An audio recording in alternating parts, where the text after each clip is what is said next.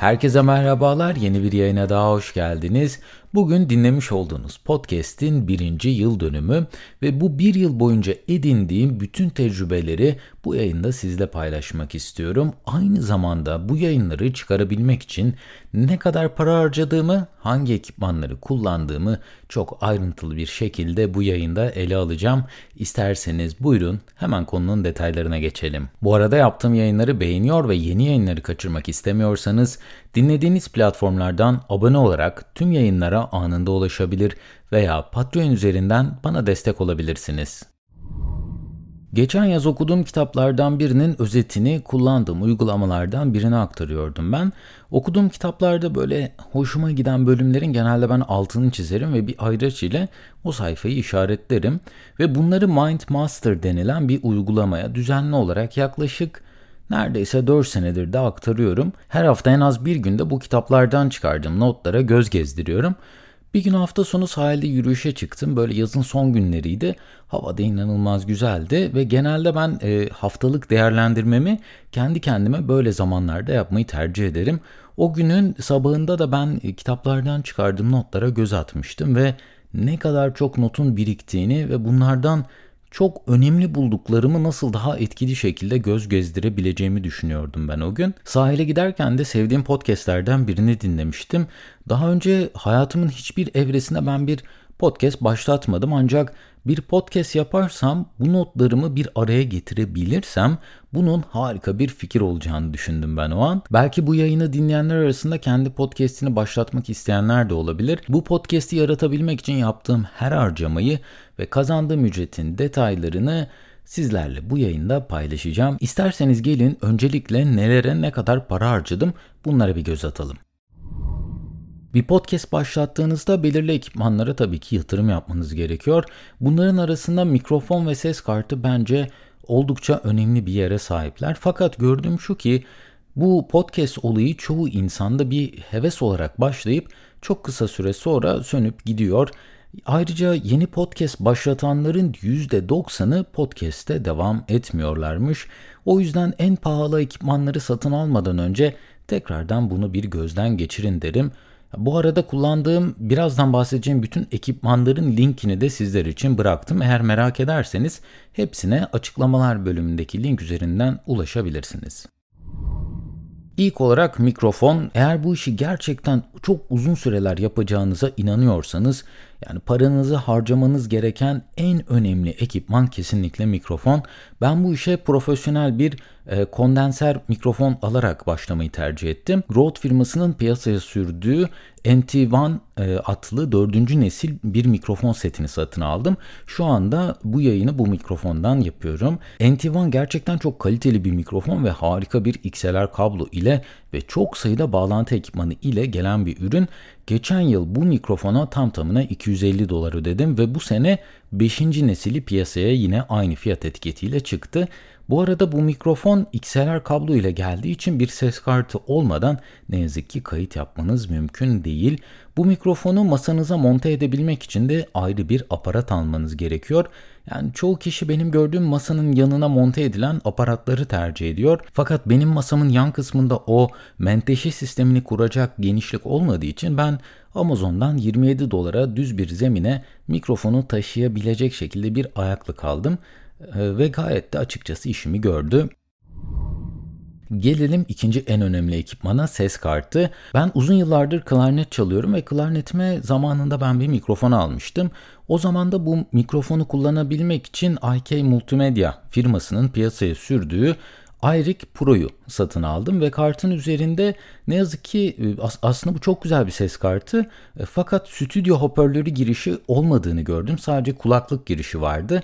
iRig Pro Duo'nun aslında farkı da şu hem e, sizin enstrümanınızı girebiliyorsunuz hem de bir tane vokal kaydedebiliyorsunuz. İki tane girişi var. Ayrıca üzerinde de bu stüdyo hoparlörünün girişlerini destekleyen bir bölüm var. Bu ses kartını tercih etmemin Tek sebebi sadece e, bu özellikleri değildi. Bu çok ufak bir cihaz neredeyse cep telefonu büyüklüğünde hem pil ile çalışıyor hem de normal AC şarj kablosuyla bu ses kartını kullanabiliyorsunuz. Ayrıca bu firmanın kullanımı çok basit olan da bir uygulaması var. Ben de bu uygulamayı açıkçası çok beğendim. Hatta ben Hüsnü Şenlendirici'nin bir konserine gittiğimde bu ses kartını ve bu uygulamayı kullandığını görmüştüm. Şu an tabii sanırım bu uygulamaları artık kullanmıyor ancak e, böyle biri bile yani bu işi en profesyonel yapan biri bile bu ses kartı ve uygulamayı kullanmayı tercih ediyor. Hali hazırda elimde bu ses kartı olduğu için gidip ben ekstra bir ses kartı almadım ilk başta.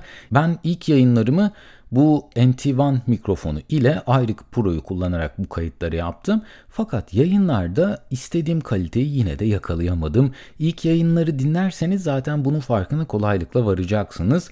Rode NT1 mikrofon kiti böyle bir e, pop wine screen deniliyor İngilizce'de. Yani nefesinizi mikrofona e, verdiğinizde bunu önleyen bir filtre ile geliyor. Fakat stüdyo mikrofonları en ufak sesleri dahi yakalıyorlar ve kayıtlarda çok fazla nefesimi duymaya başladım. Konuşurken tükrük sesi dahi çok kolaylıkla kayıda yansıyordu.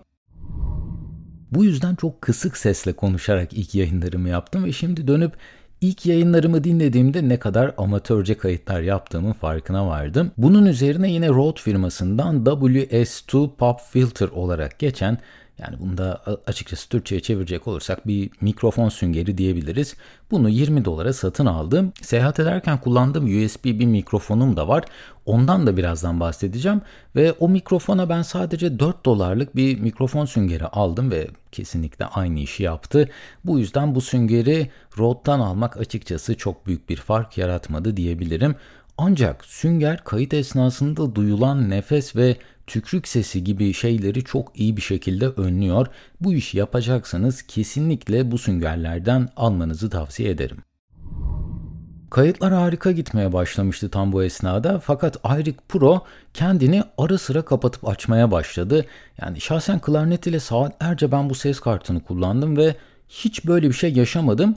E, kayıtları yaparken sürekli kesilmek cidden çok can sıkıcı ve bu işten yani inanılmaz da keyif almaya başladığımı hissetmiştim.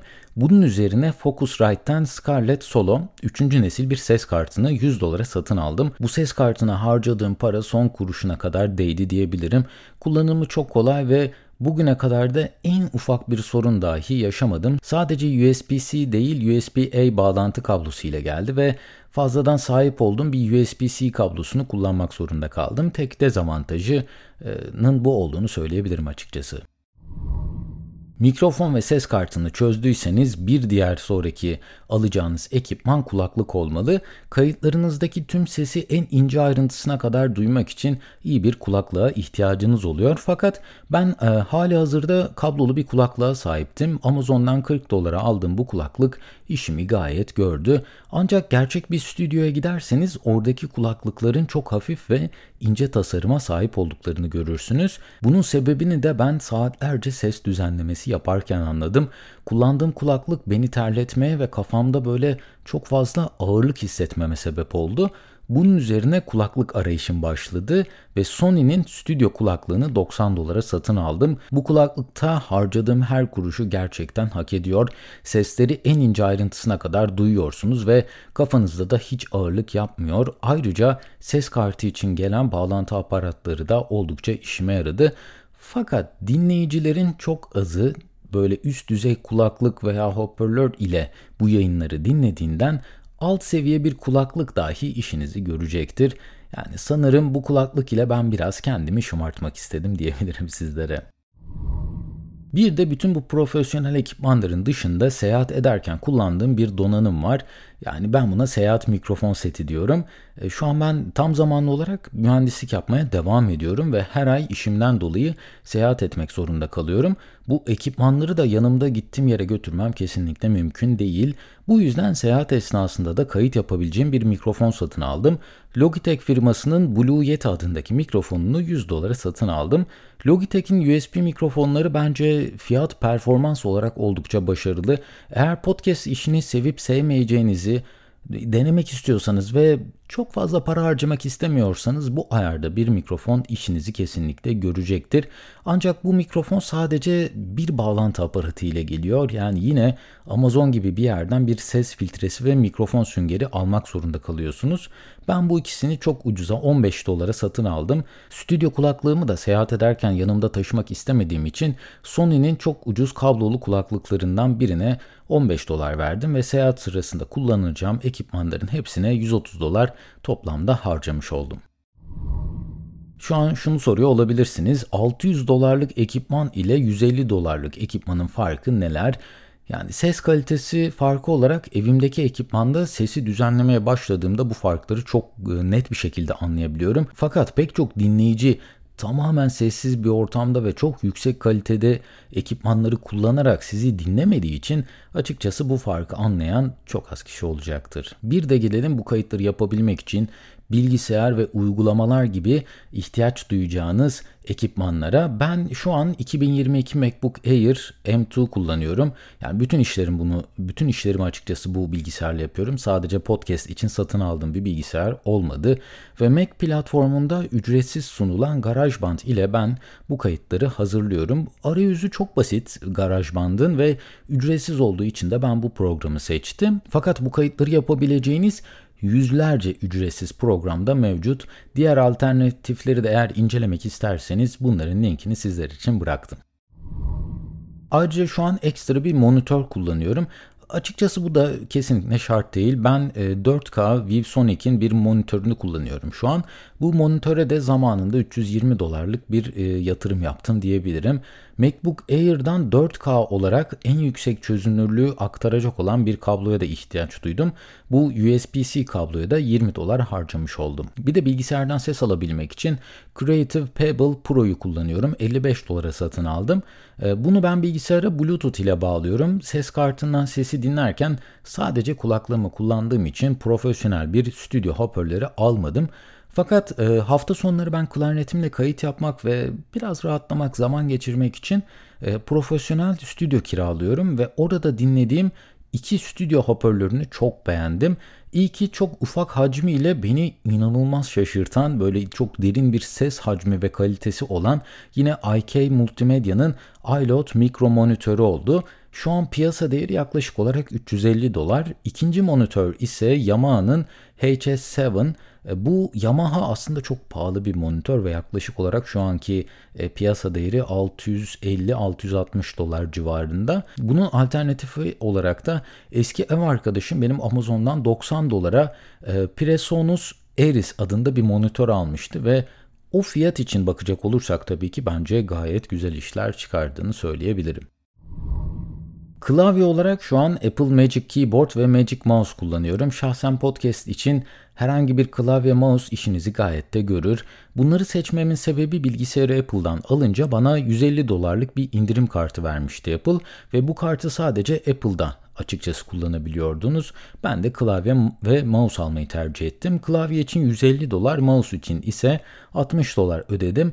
Açıkçası Apple'ın bu bahsettiği Magic dediği şeyi çok da görmedim. Sadece Magic Mouse sağa ve sola kaydırma işini çok güzel yapıyor. Aynı, aynı şekilde web sitelerinde yukarı aşağı kaydırma işini çok güzel yapıyor ama mouse'un şarjı bittiğinde şarj, şarj edebilmek için mouse'u kullanamıyorsunuz. Çünkü şarj soketini mouse'un altına yerleştirmişler ve bu da bazen insanı çileden çıkarabiliyor. Ayrıca iş için AutoCAD'i kullanmaya çalıştığımda bu mouse'un üzerinde bir kaydırma tekerleği olmadığı için AutoCAD'de ben açıkçası çok kullanamadım ve sadece bu iş için Razer Basilisk X Hyperspeed adında bir mouse kullandım. Onun da linkini sizler için bıraktım. Gelelim hosting ücretlerine. Eğer podcast yapacaksanız podcast'inizi tüm platformlara dağıtacak bir host bulmanız gerekli. Ben şahsen RSS denilen bir platformu kullanıyorum. Bu RSS 3 e, farklı planı sizlere sunuyor. Bu fiyatlar ileride Tabii ki değişebilir ancak yıllık peşin ödeme yaparsanız şu an için sadece bu fiyatları söylüyorum.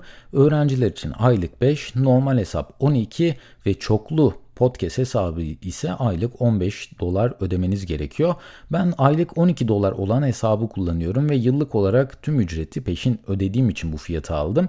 Yani podcast'i bir yıl boyunca bir yerde barındırma ve dağıtma hizmeti için 144 dolar ödemiş oldum. RRS dışında da kullanabileceğiniz çok fazla host uygulaması var ve bunlardan bazıları da tamamen ücretsiz. Bunları in, çok detaylı inceleyen de bir videoyu yine sizler için bıraktım. Eğer fark ettiyseniz ben bir de blog sayfası hazırlıyorum yaptığım her podcast için. Yani bu da nasıl ortaya çıktı? Ben podcast'te başladıktan 3 ay sonra bir blog sayfasına ihtiyaç duyduğumu fark ettim. Çünkü bazen bir kitaptan, bir videodan veya bir araştırmadan yayınlarda bahsediyordum. Bu linkleri podcast'in altındaki önce açıklamalar bölümüne eklemeye başladım. Sonrasında fark ettim ki çok fazla link orada birikmeye başladı ve hangisinin neyin linki olduğunu anlamak çok zor bir hale geldi. Ben bu yayınları zaten Notion uygulaması üzerinde not alıyordum. Ardından da WordPress üzerinden bir blog sayfası yaratıp her yayının yazılı metnini orada paylaşmaya karar verdim. WordPress üzerinden blog sayfamı açtım ve bir e-posta adresi edindim. WordPress'e bu hizmet için şu an yıllık 96 dolar ücret ödüyorum ve ücretsiz olarak da tabii ki eğer isterseniz WordPress üzerinden siz de blog başlatabilirsiniz. Bu planların detaylarını da yine sizler için bıraktım. Ve gelelim en çok merak edilen soruya. Bu podcast'ten para kazanıyor muyum? Sorunun en kısa yanıtı hayır. Şu an var olan podcastlerin sadece yüzde biri, yanlış duymadınız sadece yüzde biri bu işten para kazanıyor. Geri kalan yüzde 99 bu işten herhangi bir para kazanmıyor. Ve her yıl piyasadaki podcastlerin yüzde 80'i silinip gidiyor. Yani podcast başlatmak bence gitar çalmayı öğrenmeye heves etmek gibi bir şey. Yani gitar çal- çalmayı ilk defa öğrenen hiç kimse sadece para kazanmak için değil, sevdiği için aslında bunu öğrenmeye çalışır. Yani podcastlerden deli paralar kazananlar yok mu? Elbette var. Fark ettiyseniz benim podcastimde hiçbir reklam yok. Çünkü podcastinizi 10 bin kişiden daha az insan takip ediyorsa podcast'te reklam alamıyorsunuz. Çoğu dinleyici de podcast'ı açıkçası sadece dinleyip abone olmadan ayrıldığı için şu an sadece 150 kişi beni takip ediyor. Halbuki yayınları neredeyse 1500 kişi dinliyor. Yani sizi dinleyenlerin %90'ı kanala abone olmuyor. Tabi bu herkeste aynı olacak diye bir durum yok ancak ben sadece ortalama rakamlardan sizlere bahsediyorum. Eğer ki 10.000 adet aboneye ulaşırsanız reklam almaya başlayabiliyorsunuz. Reklamlar CPM denilen bir ücrete tabi oluyor. CPM denilen şey ise her 1000 adet dinleyen kişi için ortalama bir reklam ücretini ifade ediyor. Şu an için bu CPM'in ortalaması 20 dolar ile 25 dolar arasında. Yani 50 bin adet aboneniz var ise ve ortalama 20 dolara reklam alırsanız tek bir yayından 1000 dolar kazanabiliyorsunuz. Haftada 3 yayın yaptığınızı varsayarsak ayda 12 yayın ile her yayına tabii ki bu arada reklam alabilmeyi başarırsanız toplam 12 bin dolar kazanabilme şansına sahip olursunuz. Podcast'ten ne kadar para kazanabileceğinizi hesaplayan e, bir web sitesi de var. Onun da linkini yine sizler için bıraktım. Şu an en çok abonesi olan yayınlara bakacak olursak New York Times'ı yaklaşık 9 milyon kişi takip ediyor ve her yayınlarına 2 adet reklam alıyorlar. Yani aylık 372 bin dolar gibi bir gelir elde ediyorlar. Wondery adındaki bir podcast ise aylık 648 bin dolar kazanıyor. Eğer %1'lik dilime girmeyi başarabilirseniz sizin de böyle başarılar elde etmeniz mümkün olabilir. Ancak çoğu insan bu rakamlara bakarken bu podcastlerin neredeyse 10 yıldır durdurak bilmeden her hafta 3 adet yayını hiç aksatmadan yayınladıklarını unutuyorlar. Tabi bir de İngilizce yayınların tüm dünyaya hitap etmesi ve Türkçe konuşunca sadece ufak bir kitleye hitap etmenizi de unutmamak gerekli. Bunları paylaşarak tabii ki hevesinizi kırmaya çalışmıyorum. Fakat bu bir yıllık tecrübemin sonunda anladığım şey şu ki podcast hemen kısa sürede para kazanmak için kullanılacak bir araç kesinlikle değil. Eğer ki podcast yaptığınız zaman rahatlıyorsanız ve hayattan bir süreliğine uzaklaştığınızı hissediyorsanız Bence podcast yapmak gayet mantıklı. Ben de şahsen bu yayınları hazırlamaktan, kaydetmekten inanılmaz keyif alıyorum ve çok az bir kitle dahi beni dinlemeye devam etse bu yayınları bırakmayı kesinlikle düşünmüyorum. Bu bölümde bir yıl boyunca yaptığım bu podcast'in bana ne kadara mal olduğundan ve bu serüvenden neler öğrendiğimden sizlere bahsettim. Umarım sizlere faydalı bilgiler sunabilmişimdir. Bu arada tüm yayının yazılı metnine ve yayında kullandığım kaynaklara açıklamalar bölümündeki link üzerinden ulaşabilirsiniz. En kısa sürede yeni yayınlarda görüşmek üzere. Kendinize çok iyi bakın. Hoşçakalın.